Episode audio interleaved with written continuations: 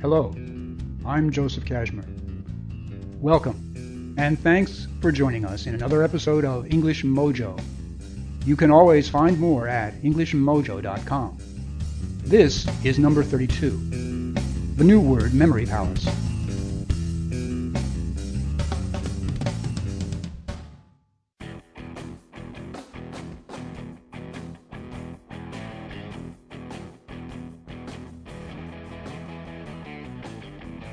Into the narrow news gap between this year's elections, wars, corruption, and celebrity gossip. The media has shifted a momentary spotlight toward the latest in words. So we find a flurry of coverage on new words, on favorite words, on odd words. These are keywords, they say, without which we can't survive the chaotic days ahead in the English-speaking world. It's time to panic. How can we remember all these new words? Well, there are techniques to do this. Recently, when an English Mojo reader in India asked for assistance, I sketched out a simple method. It takes about a minute to master. But first, we need to put these word lists and their contents into perspective. In George Orwell's 1984, the state's word-making authority says, You think, I dare say, that our chief job is inventing new words, but not a bit of it. We're destroying words, scores of them, hundreds of them, every day. We're cutting the language down to the bone. Neologism lists often contain new words that are not in fact new words at all, but rather familiar words strung together into new phrases. Consider these from past decades. Jet lag, quiz show, and displaced person. Other phrases have fallen into obscurity, but these have endured. Why? Maybe because each was a truly new concept. Individual words can be borrowed from other languages, or they can be glued together out of word fragments. The useful ones last, like bikini, infomercial, superchurch, and even Orwell's doublespeak. Why so long-lived? It could be because the mind seizes nothing more tightly than it does a fresh idea. Some new forms are plain embarrassing, nothing more than play on words substitutes. Look at this lumpy thing. Celebutant. It's from the concise Oxford English Dictionary and means a celebrity well known in fashionable society. Consider the awkwardness and ugliness of ginormous. Another Franken word. Oh, did I just coin a new word? It's an embarrassing hybrid of gigantic and enormous. Some editors become intoxicated by their penchant for puns. In their drunken state, they abet the ransacking of English language DNA. And so we see genetically modified creations, such as irritainment, bromance, and earjacking. What about favorite word lists? They sometimes turn out to be based on dubious or limited surveys. See English Mojo 30, the UK's favorite word. And those lists of odd words, what are they but fading curiosities? Work these words into your conversation, say certain dictionary editors, English professors, and other assorted word mongers. But why should we? Are they worth remembering? English already provides half a million words to compete against.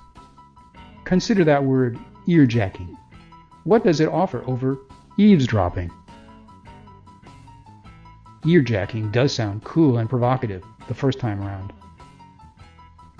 Try using it six, eight, ten times and see if you still like it.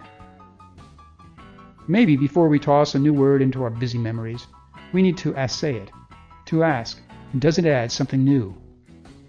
Or is it just ear candy? Thanks for taking this episode from EnglishMojo.com. Remember, there's more on the website. I have a little insight to offer here from a few years consulting and training in publishing, and from having been on both sides of learning a second language.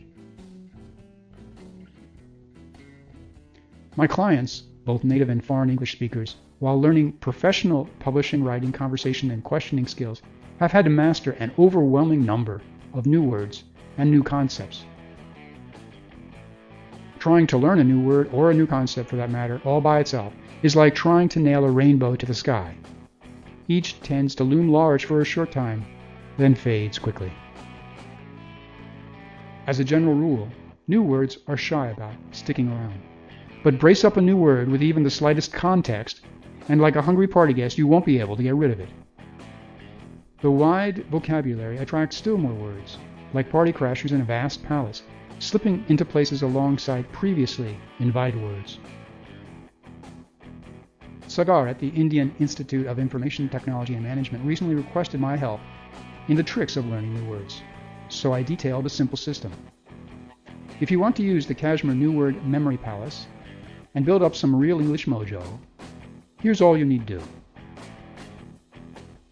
First and foremost, find a text or an audio on a topic that interests you, but which is somewhat above your current vocabulary level.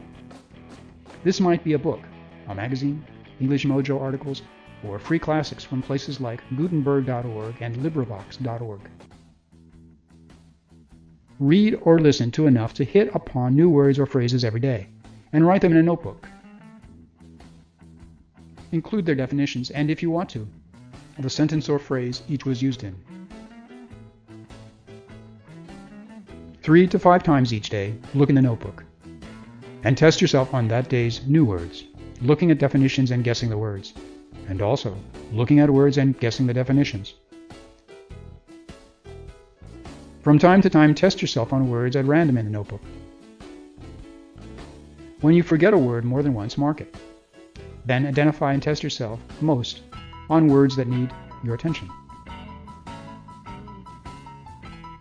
This method produces your own personalized dictionary phrasebook. The key to the Kashmir New Word Memory Palace is context. It's a method that has taught me 5 to 15 new words a day with almost no effort. You might try it out for two weeks, setting a goal of learning, say, 40 or more new words. And finally, if the latest word lists appeal to you enough to take words from, you'll find plenty of stock this year. Words like blame storming, swipe out, friend diligence, prehab, and that goofy term, earjacking. The question is, will anyone else remember them a year from now? I'm Joseph Kashmir. Thanks for joining me this episode. If you enjoyed the experience, look for more on the website, EnglishMojo.com, where you can leave comments and requests, and even take the 5 second survey. You're also welcome to write anytime via our email, info, that's I-N-F-O, at englishmojo.com to tell us what you think about the productions. Do us a mighty favor, won't you, and invite your friends to visit englishmojo.com. The more, the merrier. Thanks. Until next time, keep that mojo working. Music by Caminos del Sonido.